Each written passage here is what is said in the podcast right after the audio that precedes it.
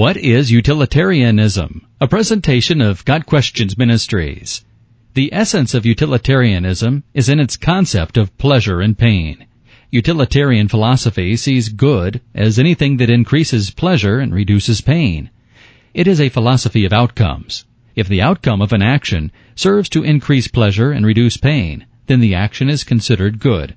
At its heart, utilitarianism is a hedonistic philosophy. The history of utilitarianism can be traced all the way back to the ancient Greek philosopher Epicurus. But as a school of thought, utilitarianism is often credited to British philosopher Jeremy Bentham. What are some of the problems of utilitarianism? First is the focus on outcomes. An action is not good just because its outcome is good. The Bible says that man looks at the outward appearance, but the Lord looks on the heart. 1 Samuel 16 verse 7. God is not as concerned with outcomes as he is with the intentions of our hearts. Good actions with bad intentions do not pass muster with God. Now, obviously, we cannot see the intentions of others. We are not even capable of completely discerning our own intentions. But that does not excuse us because we all have to come before God and give an account of our actions. A second problem with utilitarianism is its focus on pleasure as opposed to what is truly good. Pleasure is a human definition of good, and as such can be very subjective. What is pleasurable to one may not be pleasurable to another. According to the Bible, God is the definition of good. Psalm 86 verse 5. And since God does not change, James 1 verse 17, the definition of good does not change either. It is objective, not subjective. It does not fluctuate with the passing trends of human desire or the passing of time. Furthermore, by equating good with pleasure, there is the risk of defining good as simply the satisfaction of our base, fleshly desires. As is evidenced by people who succumb to this type of lifestyle, hedonism, the more one indulges in a pleasure, the more one has to indulge to achieve the same stimulation.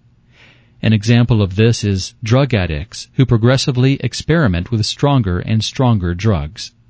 A third problem with utilitarianism is the avoidance of pain. Not all pain is bad or evil. It's not that pain in and of itself is good, but it can lead to good. The history of humanity is the history of learning from mistakes. As many say, failure is the best teacher. No one is advocating that we should actively seek out pain, but to say that all pain is evil and to be avoided is naive. God is more interested in our holiness than our happiness. His exhortation to his people is for us to be holy as he is holy. Leviticus 11 verse 44. The Bible also says that we are to count it all joy when we face trials of all kinds. James 1 verses 2 through 4. Not because the trials are joyful, but because they lead to greater perseverance and faithfulness. All in all, the philosophy of utilitarianism is focused on making this life as pain-free as possible for as many people as possible.